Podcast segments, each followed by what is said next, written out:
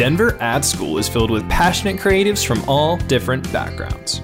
In this episode, I sat down with art director Gabby Strnad. Gabby shares what it was like growing up in a small town in the mountains, how she loved creative things as a kid but didn't consider herself a creative person, and how this led to her starting off her career in events before she learned about advertising. My name is Jeff Ullery, and this is Journey to Ad. So I came across a photo of the newspaper you made for class, Yes. uh, Peaches. Mm-hmm. And I was wondering if you kind of kind of share like its origin and what it was like to make that, just because it seems so cheeky and fun.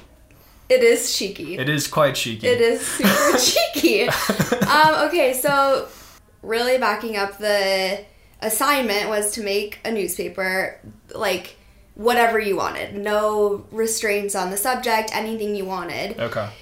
And I don't know, I feel like in some of campaigns classes I was doing more serious work, so I knew I wanted to do something like more playful, fun, a little bit more like girly, I would say.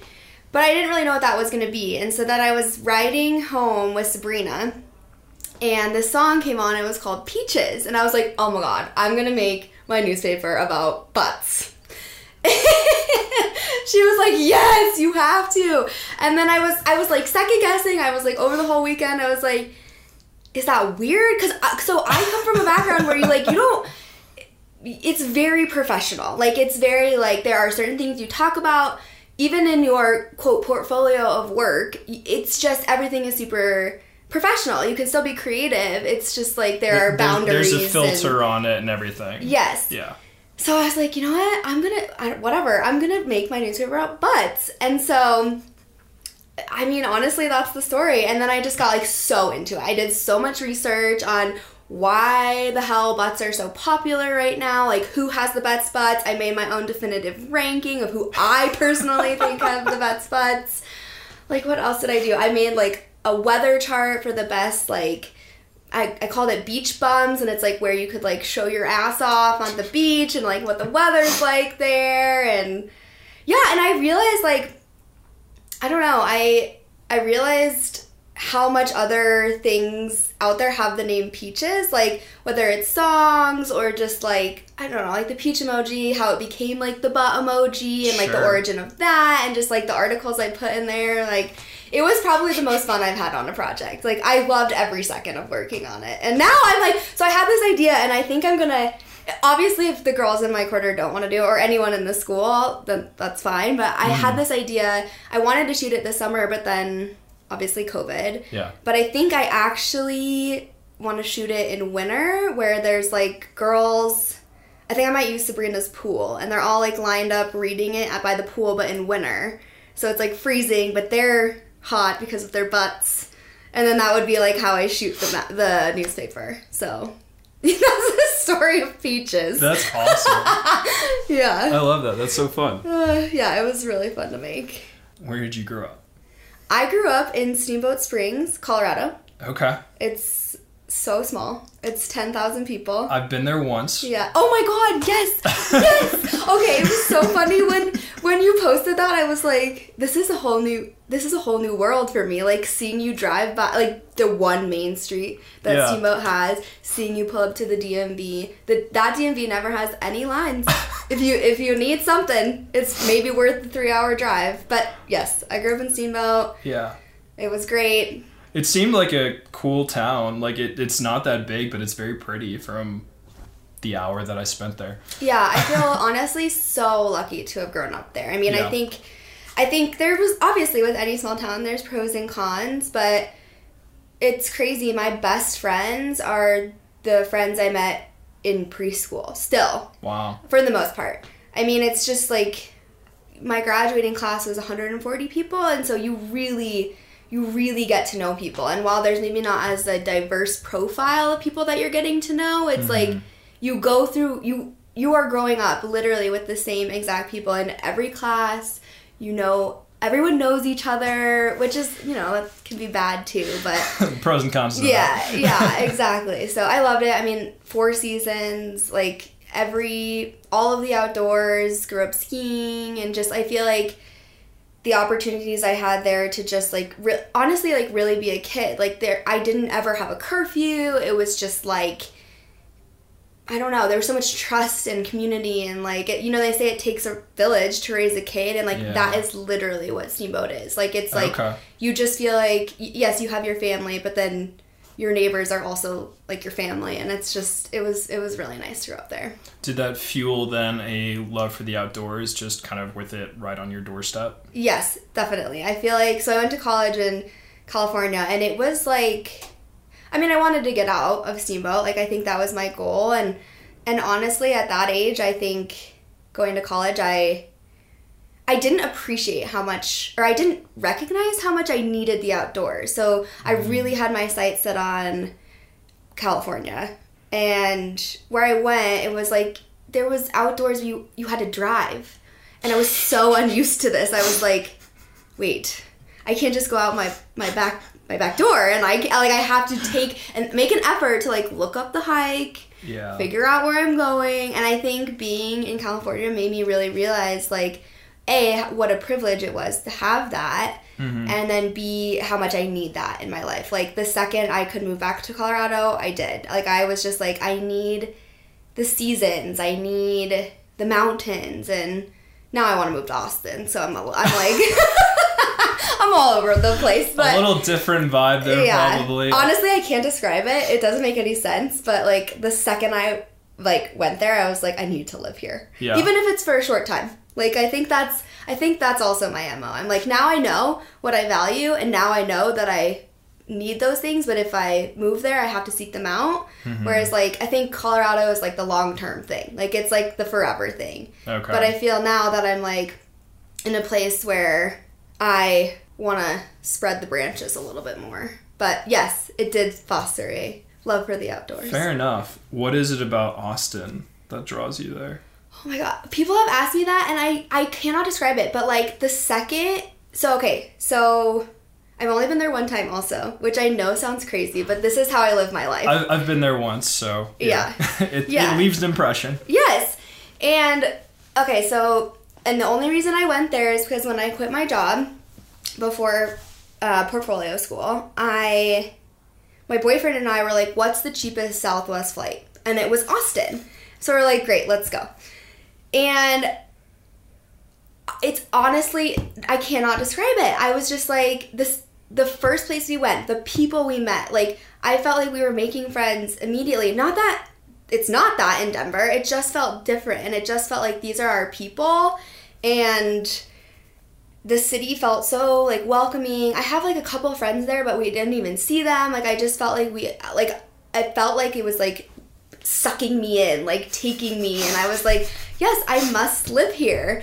And I yeah, I think I just really like the culture and the community and I never, ever, ever would have pegged myself for living in Texas, but Austin does not feel like Texas. Yeah, I feel like the cities of Texas don't really feel like Texas, or at least like Austin, and, some of them don't. So Yeah, because like I'd been to Dallas before, and that was fine, but it still felt like s- southern or you know like Yeah. cowboy boots all, all abound. Mm-hmm. And Austin, it has that certainly, but I it's more cool. It yeah, literally, actually, yes, yes. And then also career wise, I feel like I was noticing. So so I like took stock of that. I was like, wow, there's something really telling me that I I want to like be here and like not just visit here. Mm-hmm. And then I started like noticing that places like Apple or Tesla or these like big companies are kind of dissolving their main headquarters on the coasts and like creating new headquarters in Austin. So I'm like, wow, you know, I wonder if that means that there's going to be more opportunity there because that was like my big thing is, you know, I, I, I do want to have good opportunity for career growth if that's somewhere I wanted to be. Sure. Um, but because of those places moving there and like, you know, those are big accounts for the agencies there and now there's there's two agencies that I would consider are like very top level can compete with the rest of them which I think is is great. Like I like that they're smaller. I, I, don't consider myself like a huge agency person. I just don't. But I still want to do really good work. And so I think that's what those agencies in Austin are doing. And so as I've like progressed through the program, it's just been more of like, wow, I really think like this is where I want to be. That's awesome. Yeah. Are you a live music lover? Yes, I I feel like if I when I if we move to Austin, like it will happen more. I, I would say it's like it's something I do. It's not like I seek it out. Okay. Like somebody else will be like, "Oh, we got tickets to this," and I'll be like, "Okay, I'll come." Like I don't seek it out for myself Okay. necessarily, But but, I'm always there. yeah. Yes. Fair enough. Yeah, I know. I went there just for like a, a long weekend trip with some good friends, and like we just went from place to place, Mm-hmm. and there was live music in every bar. And apart from this one guy who completely ruined uh, a thousand miles, oh uh, God. apart from that, it was all great. Yeah. Yeah. Exactly. There's got to be that one though. You know. Right, but yeah, I mean, even then there was like I honestly don't remember the name of it, but it was like this little dive bar that we went to every day and they had like the best musicians there and I was like I hon- honestly I didn't even know about, about Austin before I went there. Really? I feel like that's what Austin's known nothing. for. I knew nothing. I had one friend in college that was from there and I knew that she had her little shirt that said keep Austin weird. But that's literally all I knew. And Fair enough. Yeah. Apart from the outdoors, growing up, what sorts of hobbies did you have? Well, I feel like I was really so naturally as a kid, I was really really into art, like fine art. Like I Okay. always that was my favorite class in school. I always like wanted the little palette or like the it was like a little suitcase of all the colored pencils and pastels and all of that stuff. And then I think as I grew up, I was like, well, that's fun, but I don't know if I I, That's, I wish more people knew career. about advertising because Yeah. I'm like, then I, you know, if there's a path to it, you're like, oh, okay, whatever. I'll still, I'll still explore this. But Mm-hmm. so I would say that I got really into like again more of the fine arts. I was really into dance, and I don't know. It's I mean, Steamboat's so small, but there's a really good performing arts kind of like camp school there called Perry Mansfield. And so I used to do that every summer. It was like a live-in camp. Jessica, who's married to Justin Timberlake? Jessica Biel. That sounds right. Yeah, she went there. So Okay. it's like it's pretty legit. But yeah, I think it was more of like the the fine arts, like reading, writing, that kind of thing were always my hobbies. And it's really funny because both of my parents are accountants. And so they're like, where the hell did this child come from? Like, I'm off doing my little, like, fucking whatever, I don't know, streamer dance, and they're like crunching their calculator in the corner. But My yeah. uh, my dad is a statistician, and Yeah. my mom taught college math. Mm-hmm. So I was good at math, but I came out an English major. So Yep. go figure. Yep. No, I was awful at math. There was a minute when I wanted to be a doctor. I did all the pre med situation, and then I was like, I actually really hate blood, so this one's not for me. That's a good realization. yeah, yeah, yeah. So I would say those are. I did kind of like everything. Like I feel like Yeah. I was a little bit of a dabbler. Like I don't. I think. In a sense of going really far into something in Steamboat, like that wasn't a thing. Like so, you kind of had to be a dabbler. Like Okay. I I played tennis. Like I did, you know, you could do a lot of things, but if you wanted to do one thing and that's your only thing, you not you didn't have to be in a big city, but if you like really wanted to pursue it, it Steamboat wasn't necessarily the place for that. Unless it was skiing or like a winter sport. Yeah, that makes Yeah. sense. So then, kind of growing up, did you know that you were a creative person by like having like dance and reading and writing and fine arts, like all that, like being in your your interest in your wheelhouse? Like, was creativity something that mattered to you? Yeah, I think definitely. I never like called myself creative though. I wouldn't say that I like had that label on myself. Other people would say that about me, but I never I don't know, it's not like I it never became a part of my identity Uh, because I also I think what's interesting about me is I also have this maybe probably because of my parents have this very analytical side of myself where it's like I have maybe a more I don't even know how to say that, but like rigid process with creativity. Not rigid, but like it's there's a structure. To There's like a logical approach to it, kind of thing. yeah, yeah, Yeah. And so I never resonated with this like free, like free spirited creativity or like burning the midnight oil creativity or like like I actively would think about how I can do this in a creative way versus it coming to me like I think I, I still obviously have like the bursts of inspiration and and all of that stuff, but it was more of a like I really enjoy this. I feel the most happy when I'm doing this, and so it was like a thing that I kind of like was strategic about in a way. If that makes I don't know. That sounds like I'm a crazy person. I think, but yeah, I mean, We'll I determine at the end of the interview if you're a crazy person. Okay, that sounds good. Like, am I a murderer? I'm not sure. so, I always consider myself creative. I just didn't call myself creative Okay. necessarily. Interesting. So then you mentioned you went to school in California. You were thinking about pre med. Mm-hmm. Was creativity on your radar? No, not at all. I I honestly uh, until this year realized how much I put creativity on a back burner and how much it is like authentic to myself because I just didn't see a future with it necessarily besides hobbies. Like I just didn't see how I could get paid to do it.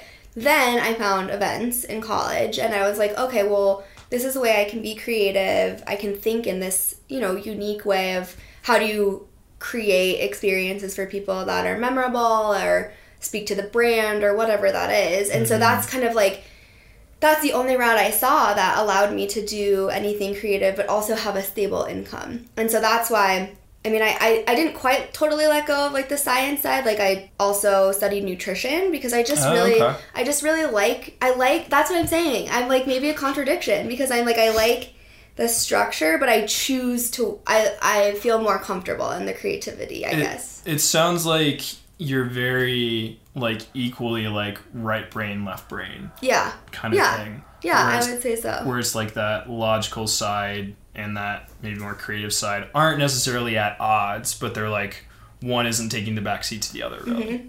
Yeah, and so then I think like the further I got into my degree, the more I was like, ugh, I just I can't. It's this is boring. It wasn't. It was just like it was hard, but Are you I speaking just- about the nutrition right now? nutrition. Okay. So like lots of chemistry, anatomy, all of that stuff. And I was like, this is fine, but it's just like it's not sparking joy, as Marie Kondo would say. but yeah, and so then I got my internship for a really good events agency in LA, and I liked it. Like I really enjoyed it, but I think mm-hmm. it was I think it was like what a lot of college grads feel. It was like well, is this what I'm gonna do, or like, is it like I don't know. I, I I enjoyed it. I was good at it. I got like I got a lot of reward from it, but I just felt like it wasn't the thing. Like I hadn't figured out the thing yet, and I ended up working for them not very long, like six months, and then I realized I really did not want to be in LA, like California, and so I moved back to Steamboat to kind of like figure my shit out, and I worked at a fishing store in Steamboat. it was literally the best job of my life, to be honest with you. Like, I got in at like 10, I left at 6. I knew nothing about fishing, yeah. but I, that didn't matter. People, I, I just like talked to people all day, and it was so nice. But that really made me, I don't know, it made me think about like, do I want to be doing events? But I ended up getting a job here in Denver in events. I did that for three years, and it was wonderful. Like, I got to meet so many great people. Like, my best friends in Denver are from that job. I got to work with amazing clients, like, and brands, and I did really, really cool work. And I, I but I just, it didn't matter. Like, it, at some point, I was just like, this is fine, but like, I just need something else. And I had no idea what that was gonna be. Like, I was like, I mean, I could just I could just do this for my whole life and it would be fine.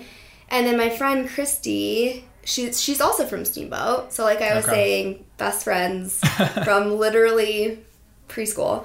She came to visit. She was living in Chicago, going to CPS.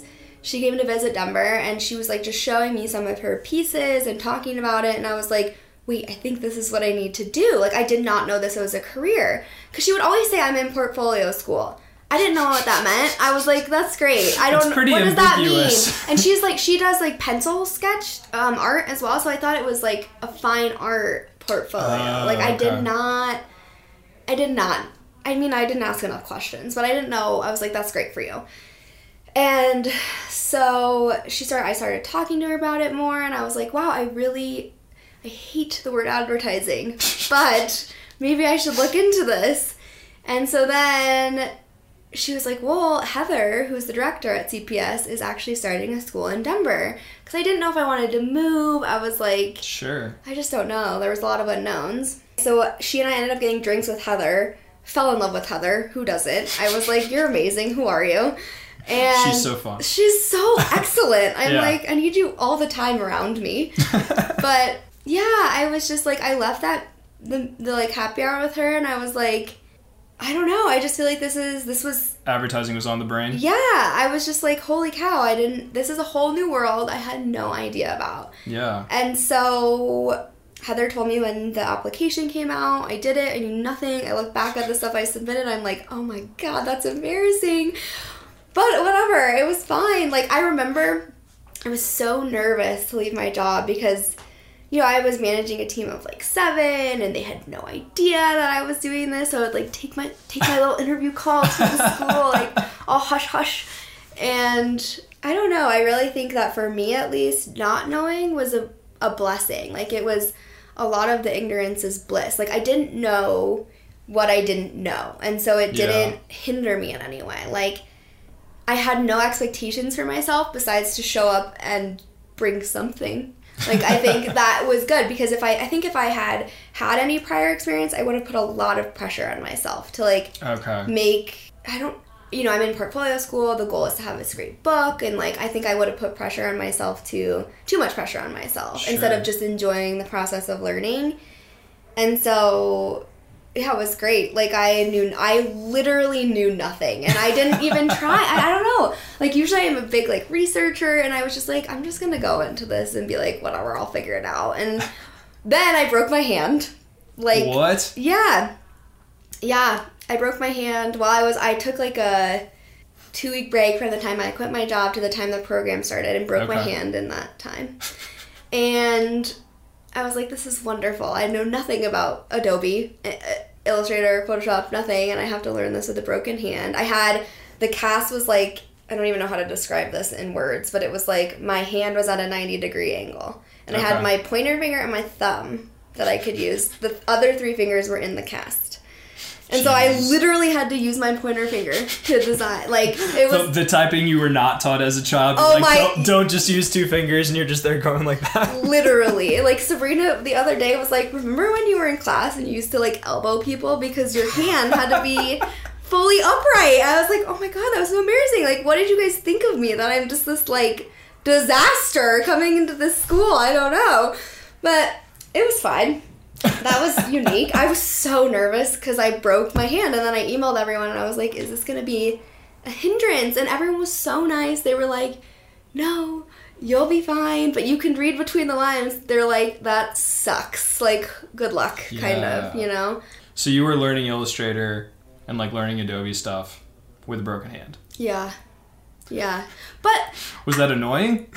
so no, because I didn't know anything different. Okay. Like I was like, "This is how it works right now." so was it way easier like once you got the cast off? So yes, because I could use a mouse. Okay. But now, like I was noticing it the other day, and if I'm really concentrating on something, it is by no means efficient. But I go back to that like stupid elbow up setup, and I'm like, wow, I really like ingrained this function in myself. And I'm like, no, you should use your mouse. It's more efficient and more accurate. It's so dumb that I do that, but yes, it was easier once I got the cast off. Gabby's journey to discovering advertising after working for a few years and switching careers is a recurring theme with the students at Denver Ad School. And hearing about the extra effort she put in to learn Adobe one handed is just one example of how dedicated Gabby is to doing her best work in everything that she does. It's time for an ad break, but then we will be back for more with Gabby Sternad.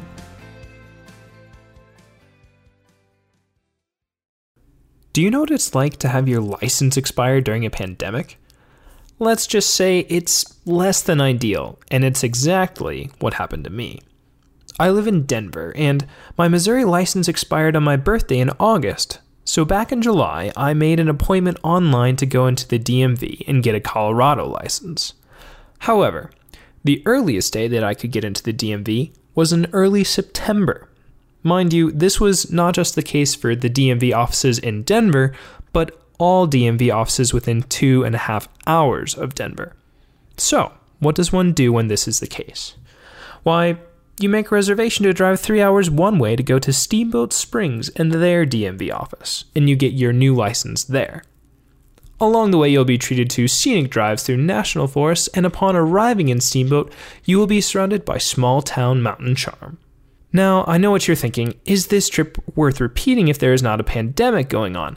Probably not, but I have the video evidence to prove that I enjoyed my Steamboat DMV adventure, and I reckon you would too.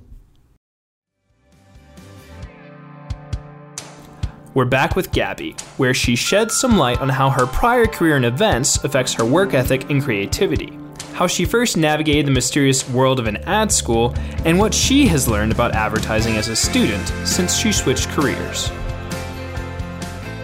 I want to go back to talking about events because that seems like you were in there for a while, so that Yeah. seems like it was important for you. So, were you were you having like studying events or like kind of communication stuff in college in addition to the nutrition, or was that just kind of on the side? So I did both. I did nutrition Okay. and then I did communications. I didn't know what I wanted to do within communication, so it was my last like year and a half of school that I was like, oh, I think I think I want to do events. And I mean, I- went to school in Orange, which is south of LA, but Okay. it's just a very that area is very it's a big hub for events, and so I think once I got introduced to it, I just kind of like latched on to it, and then yeah, went down that path for. And so, with you doing events, are you like coordinating them? Are you like on site as the events are happening? Are you coming up with the ideas for them? What all do you do to participate in that process? My role when I first start, well, actually, my role the entire time has been the the conceptual piece of it. Sometimes it'd be on site, but the way that most, well, not most, but the agencies I worked at work is there's sort of like two or three teams. One is like sales or creative, and then there's the operations. Those are, the operations are on site, making sure everything runs smoothly. And that didn't really appeal to me. I wanted to be the one that created the experience, and Sure. so yeah, I was always on the creative team, and so that meant like when the client would what I would be doing the pitching, I would be doing the, you know, proposal design, I would be doing everything from like menu to music to here's what the entrance should look like or Okay. here's what you know the coolest activation could be for your brand and i was on the corporate side so there were there was a huge variety of brands like we would work from work on things from like I don't know, Orange Theory that was like very much brand related to things that more like uh, I guess what you would see in advertising as like an experiential to things that are like more of a an awards dinner for 50 executives at a I don't know finance company or something like that. So it was Sure. really diverse. I liked that. Yeah, I guess that was my role. Like I, I and I really enjoyed that. Like I am not detailed in that way. Like I oh I hate planning. Like I literally hate planning. People are like, "How did you do this?" And I was like, "Well, I didn't have to deal with the logistics. Like I would just be like, "Oh, I think this would look really pretty," or "I think this would be a great idea." And then my one of my very best friends, she was the operations director, and so I'd be like, "Can you figure this out?" And she'd be like, "Probably." So then I would pitch it, or she'd be like, "Literally no." And so then then I wouldn't. And so that was really nice to have that like collabor like have that ability to kind of blow out the ideas at the beginning, knowing having that relationship with her and knowing XYZ could be done or no, it couldn't. But yeah, that was my role. Okay, so it sounds like I mean that was already kind of a creative role. Like there are mm-hmm. elements of like advertising that kind of feed into that very much. So with all this experience with events, when it then came to kind of translating that to portfolio school and thinking about advertising, was there a real shift for you? Like was it a different way of thinking? And then do you kind of think in like I guess maybe does experiential stuff come naturally to you then? Like in terms of like how to like make a brand have like some sort of cool like guerrilla advertising. Yeah, so okay, so as far as the transition, I don't know, I don't know if it was necessarily a natural transition, but a lot of like the language is similar. Okay. And so so that was nice. But like for example, I had no idea I had no idea the language around what a big idea was. Mm. With with my events career, of course the entire purpose of an event is to create connection around things that are like human connectors. So in that sense, yeah, I guess it was similar, but with an event, a lot of the events I did were more of celebratory for internal people. So like for Orange Theory, they weren't trying to Okay. it wasn't a brand activation. Some of some of them were, but the majority was for internal people. So I'm not trying to sell the product Orange Theory. It was a celebration of the people who work for Orange Theory. Gotcha. So that was a little bit of a shift, but in terms of I, I definitely noticed that my I, I think of stunt or like yes, things like that most easily. Like print, I was like, what is that? Why do I have what? And now I get it. Like I'm like, oh, it's the easiest way to showcase your idea and if you can do that well, it means, you know, you, you have a strong idea. But I think at first, yeah, it was it was just like my natural inclination because I'm like, well, this is a way of getting people all together, experiencing the brand in the way that the brand wants to be experienced, kind of. So that'll be interesting though, because I was really excited to maybe get to work on more experiential stuff, but now with COVID, I think it's like, I mean, it's adjusting, but it's just not, I don't know. It's not as much of a focus, really. Yeah. That makes sense. Yeah, but I mean, it was it was a pretty easy transition from that. I think once I figured out, okay, the the way that advertising works is this like you know insight, human truth, and then how does that creatively? How can you creatively convey that to the most people? There are parallels between that and events. It was just Sure. you know, it's just different executionally. I would say. Yeah, that makes sense. And I'm sure too, like with what you're describing, advertising is always rooted in some big idea Mm-hmm. versus for events, it sounds like it's maybe not as much focused on that. Like there's not a, con- a huge conceptual thought behind it. No, it's more of like honestly the big idea would be like um what's the feeling you want someone to have, which is similar, but it it also was like so every event I did was people traveling to Colorado. So it was also like how can they experience Colorado in the best way for that demographic. So I know I keep bringing up Orange Theory, but it just seems like a, an easy example. They're all very like even though they're internal, they're all very internal with Orange Theory. They're all very active and they're pretty young, and so it was mm-hmm. like more of like socializing party vibes that feel like how can you create something that's like a cabin retreat type feeling,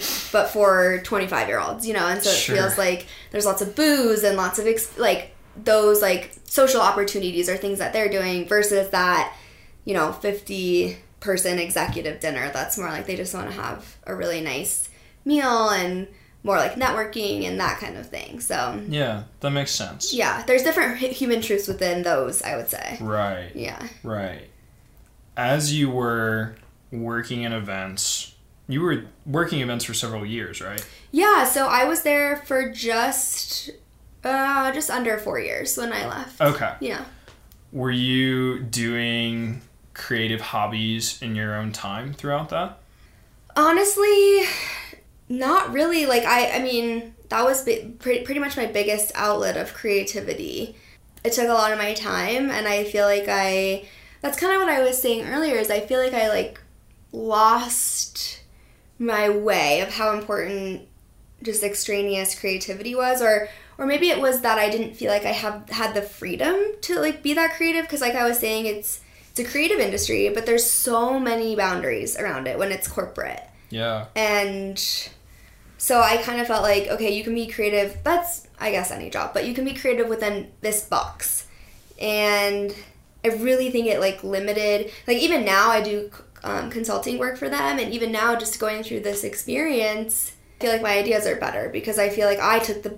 I am like, you don't need to have these boundaries. You know, your clients want to see the the crazy or weird or what they could say no, but they want to see it. Sure. Yeah. And so in that sense, no, like I feel kind of guilty or weird or not like a creative saying that that I didn't have hobbies, but I would say during during that job my primary like hobby would be like I guess c- cooking is creative. I don't know, cooking and baking. Sure. Yeah.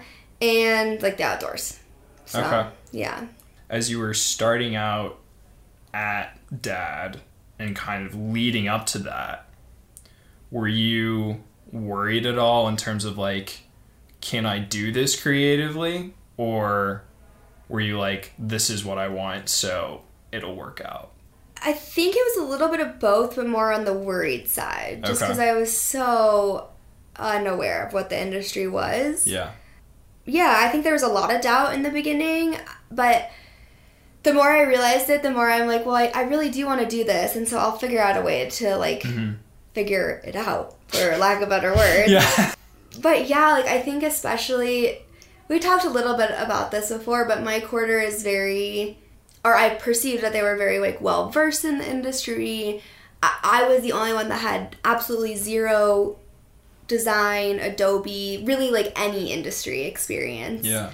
I think I'm gifted in the sense of like visual style, which which obviously helped, but I would agree. yeah, kind of necessary. but yeah, like I think the first like, and also you don't know them personally yet. So I think I was comparing myself a lot in the beginning, and then you know you start to establish friendships with people, and you're like, no, this is dumb. They're just figuring it out too. Like they don't actually. They may have more skills like hard skills going in but we're all just creativity is so wonderful in that way. It's like it actually doesn't matter like you can have the idea and then you figure out everything else to work around it. It's like and that's that's when i started realizing that i was like yeah it might take me longer or it might not look as good or whatever it might be but like those skills can be learned whereas the ideation of things i think that's what i tried to focus on the first quarter first couple of quarters to just be like the, the rest of it you can make it look better later or or figure out the skills but if i can figure out how to what my process is for like coming up with these ideas then that gave me a little bit more confidence as i started working through it but Sure. yeah it was I, I like looking back on it i don't i also think again like the ignorance was bliss i was just like whatever like as long as i have something to show i feel proud of that like Sure. yeah You've talked about like as a kid being interested in like the the fine arts, and then you also talked about reading and writing. Did you have any sort of like was a decision to go into art direction or copywriting or did one just did art direction really just speak to you? I think art direction definitely spoke to me. I can write, but it takes me forever. Like it is not easy for me. Yeah. And I'm very much like a one-offer. Like I could come up with a line or like a tag and then I'm done. Like I'm not Yeah. going to adjust it. I'm not going to revise. I don't enjoy that. I like sit staring at my computer and I'm like I know what this needs to be, but I cannot figure out how to make it that, you know?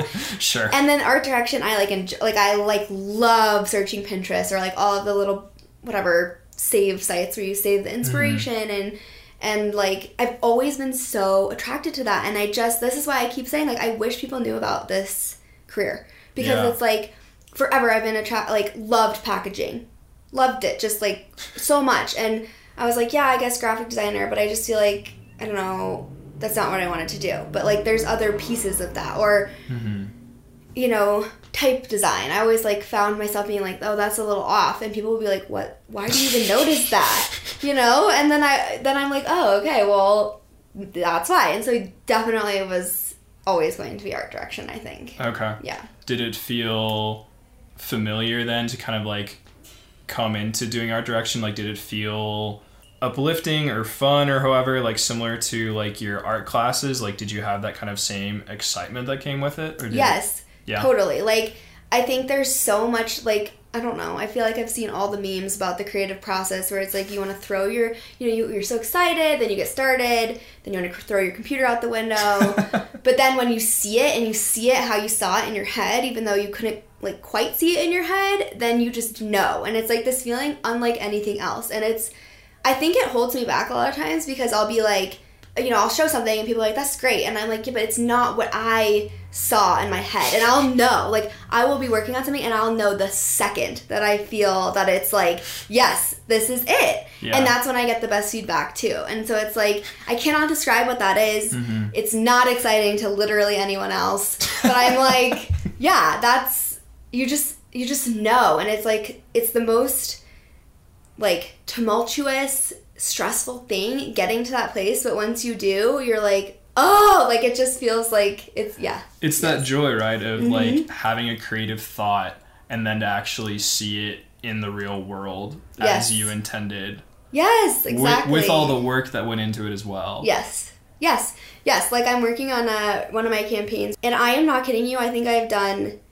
12 different, like maybe more, like at least 12 different, like print visual style designs. Okay. And it took me until last week to be like, yep, this is it. I got it. And I like, you know, it's so funny because this is also, I think, part of going through the program and just me learning about my creativity too. I got feedback and the instructor was like, yeah, I think it's good, but, you know, I'm having a hard time reading XYZ. And I'm like, I'm not changing it. Like, I love it. I'm like, if I can read it enough and enough people can read it, like, I. I will make minor tweaks, but I'm good with it where it is because I- if I, because I think that's also important. Like I think I've gone down the path of changing it so much to what somebody else thinks, and then I can't really speak to it. I'm like, well, I don't know why I did that. Somebody said I should do that. Whereas mm-hmm. this piece, I'm like, I did X Y Z because of this. Like I have a very definitive reason for why I designed it this way no one else, you know, like somebody led me to that sort mm-hmm. of, or like pushed me in that direction. But I got to a place where I can really be like, yeah, I'm pumped about how this like looks, and I think it ladders up to the campaign and whatever. Yeah. As someone who switched careers and has now spent a year kind of thinking about advertising and in school, what would you say you've learned and would want to kind of pass on? I feel like the biggest thing that I would say for someone who was who who is like me and is in a maybe they're in a creative industry or not, but they know that it's not quite right is to just like I think it's cliche, but it was true for me is to like think about what you like to do as a kid because there has to be something out there that's similar to that. And for mm-hmm. me, that was advertising, which is it still blows my fucking mind. Like I'm just like what, but but also I feel so lucky to be in this time of advertising because I can't remember who said it. It was one of our guest speakers. It's as again, it's corny, but it's like you can't just sell shit anymore. You just can't do it. It's just not gonna work. Like you have to have an like this word is so overused with this. Uh, you have to have authenticity. Like, is there actually a person that's like me behind this brand selling me this stuff? Like, I, yes, maybe I'm aware that you're selling me to it, but somehow I'm okay with that because I feel like I resonate with you or the person behind the campaign or what whatever that is. I just I feel lucky that it's not just buy the shit. There has to be a purpose, you know? And purpose advertising is I guess maybe an I don't know. It's like coming into its own and there has to be a reason more behind things. And so Is that of particular interest to you? Is purpose advertising? I think so. I thought so very much like in the middle of the program. Um, but I'm really, yeah, so yes, I think it is. But I also think I need to have the fun because I get really like worn down and, and, exhausted by it very easily. I Yeah. I more feel more rewarding. Those campaigns feel more rewarding, but I have maybe this is the wrong thing to say, but I have more fun working on the other things. So it's like I kind of think I have to have both. That makes sense. Yeah. Yeah. But anyway, what I was going to say is going back to like someone who maybe in my position is to like if you're not sure what to do, really think about like what you like to do and like there is something out there because if you honor that creativity or whatever it is in yourself, like I never thought that I I truly never thought I would be happy in a career. Like I thought it would just be a career and just like a way to bring home a paycheck. Yeah. And now I'm like, I literally like love this so much and I don't know. Like I just never thought I would be that person. Like I've always been super driven and super whatever it is, I will do my best to do it well, whether that's working at a coffee shop or being the creative director at this events agency. It doesn't matter. Like I'm gonna do my best Sure. but here's something that i'm like no like i like I, I enjoy working on this i could work for 12 hours on it and i just feel so pumped up by it like i it doesn't drain me in the same way like yeah. that's what i would say about that Sure. I don't know. Well, so that touched on something that I wanted to talk about too, where like I've so I've worked with you a little bit, and like you are like super driven and you always seem to like bring your A game with things like Gabby's just always on like when she like gets to class or like when she's bringing stuff in so props to you um, Thank you. but so like does that is that coming from I guess just being excited and like passionate about the work and then my follow up to that is what do you do to recharge so you can stay that driven about things?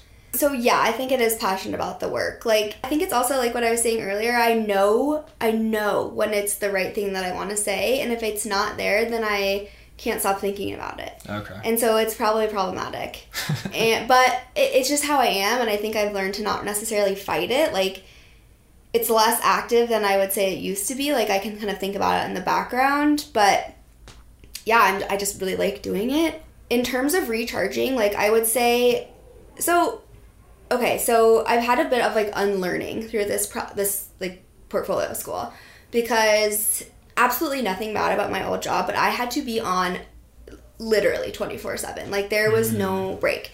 And so I think that it it, it taught me th- like it taught me how to not in a good way to like con- con- constantly be working on things or like constantly be pushing pushing pushing Yeah. and like I said to you, I really didn't have any hobbies. Like work was literally my life. Mm-hmm. And I knew that I didn't want that in what I did next. And so I think as I got into the program, I kind of like took the things that I felt like worked for me in that way, like the motivation, the drive, but also boundaries and like just allowing myself to to know that not every project is going to be my best or and it's like it's so hard because I feel like there's this perception that it's like maybe I'm just extra hard on myself or whatever that is. Like there's a perception that I'm always on or but I will come to class and be like I literally hate this or you know I, I don't know and like I think that's where I've had to be gentler on myself and just be like no like I am like still learning. Like I think at my job I was expected to have all the answers, know it all not give time to like pause or reflect on something was working. It mm-hmm. was just kind of like you're executing all the time.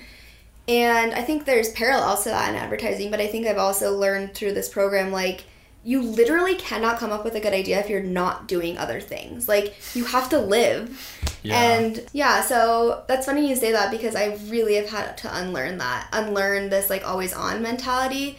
And I, I think I'm just a naturally like driven person. Like I I am very clear about what I want and I am a loyalist maybe to a fault to that thing. Like I'm like I'm very like blinders on. But at the end of the day it's like I'm not forcing it out of myself. Whereas I feel like at my job a lot of the times it was like this like drudgery or or like I knew I had to do that because I'd set this precedent that that's who I am, but now Right. I'm just like no, I really like I really want to be doing this. Like and yeah, I think that's always going to be that's always going to be a challenge for me. My parents are very much the same way. Like hmm.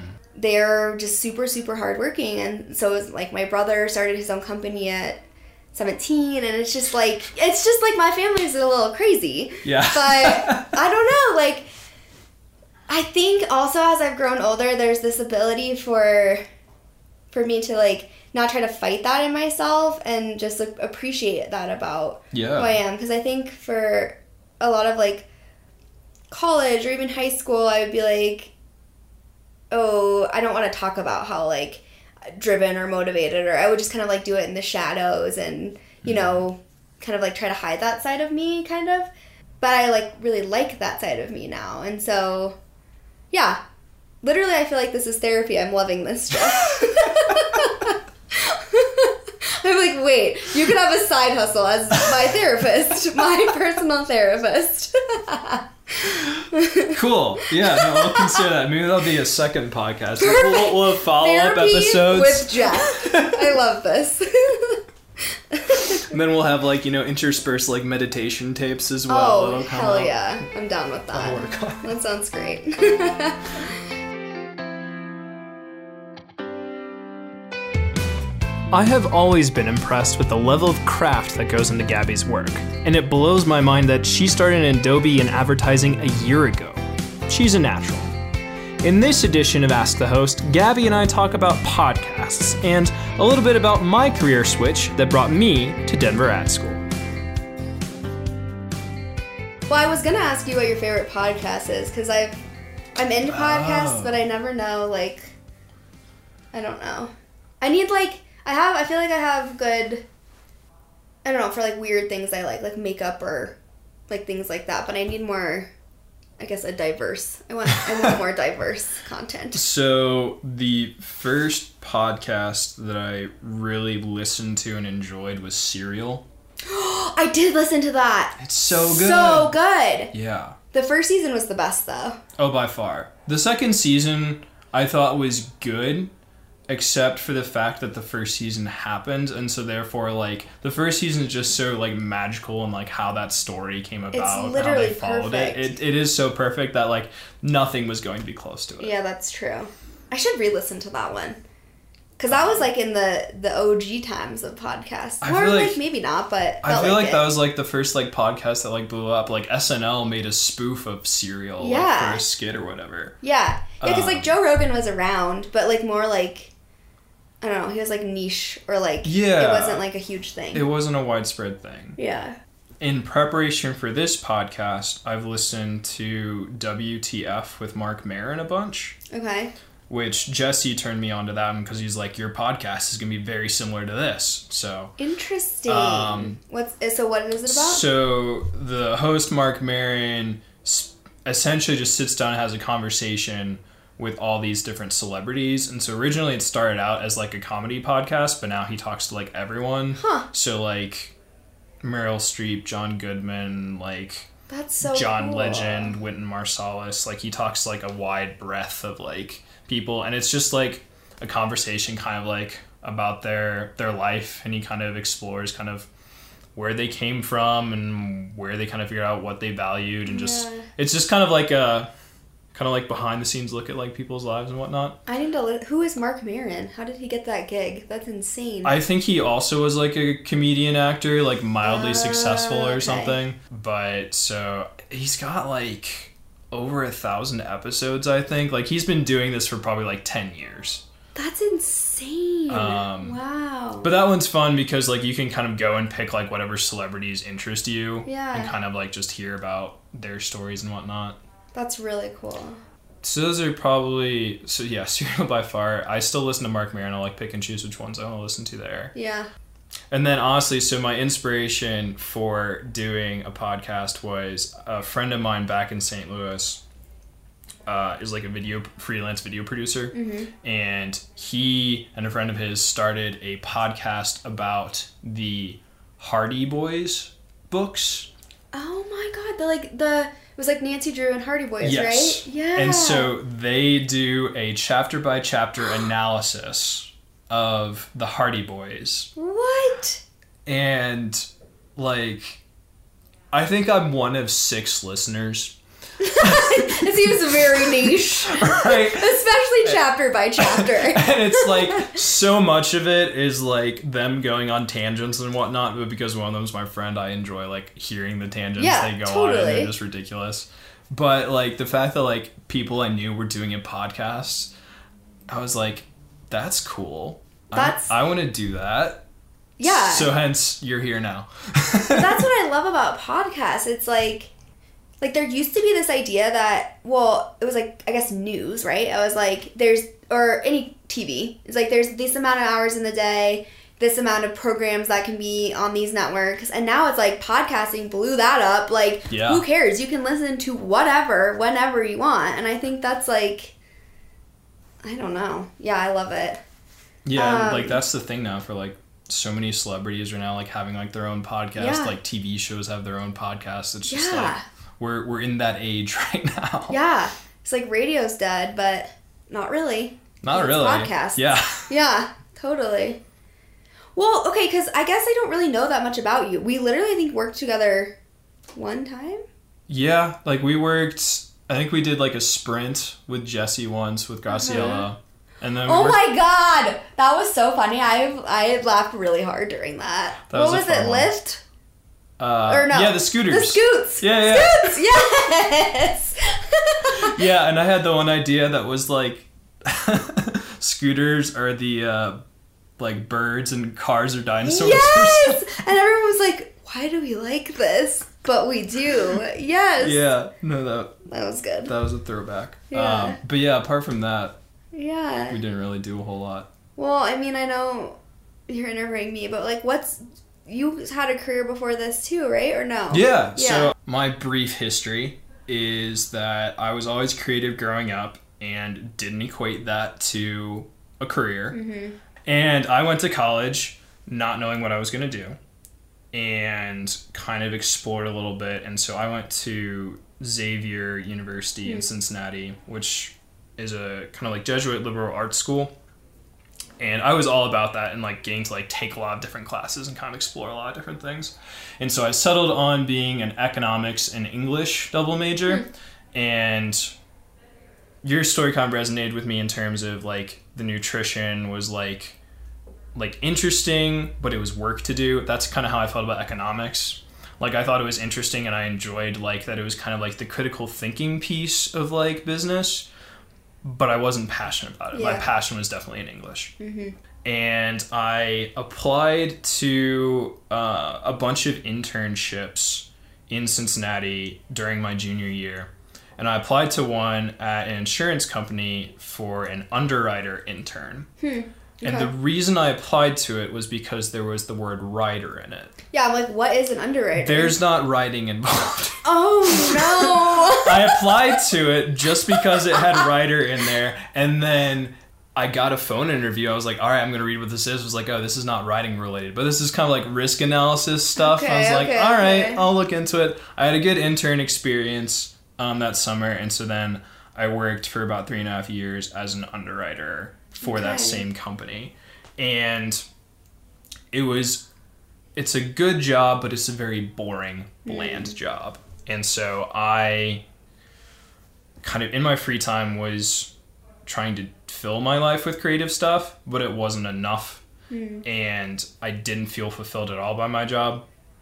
And so I was kind of trying to figure out what do I want to do that's creative but will still make me money. And Yeah. so like you, I wish someone had told me advertising existed. Totally. I wish I'd realized it sooner. Like, granted, the timing of it couldn't have worked out better in terms of like DAS being here, mm-hmm. and I, I grew up in St. Louis, went to school in Cincinnati, went back to St. Louis. So I'd always been in the Midwest, and I was looking for a chance to experience a different part of the country. And so Denver was like already top of my list. Mm-hmm. And then there was a portfolio school starting in Denver. Mm-hmm. I was like, all right, this is kind of written. I'm Yeah, gonna do to this.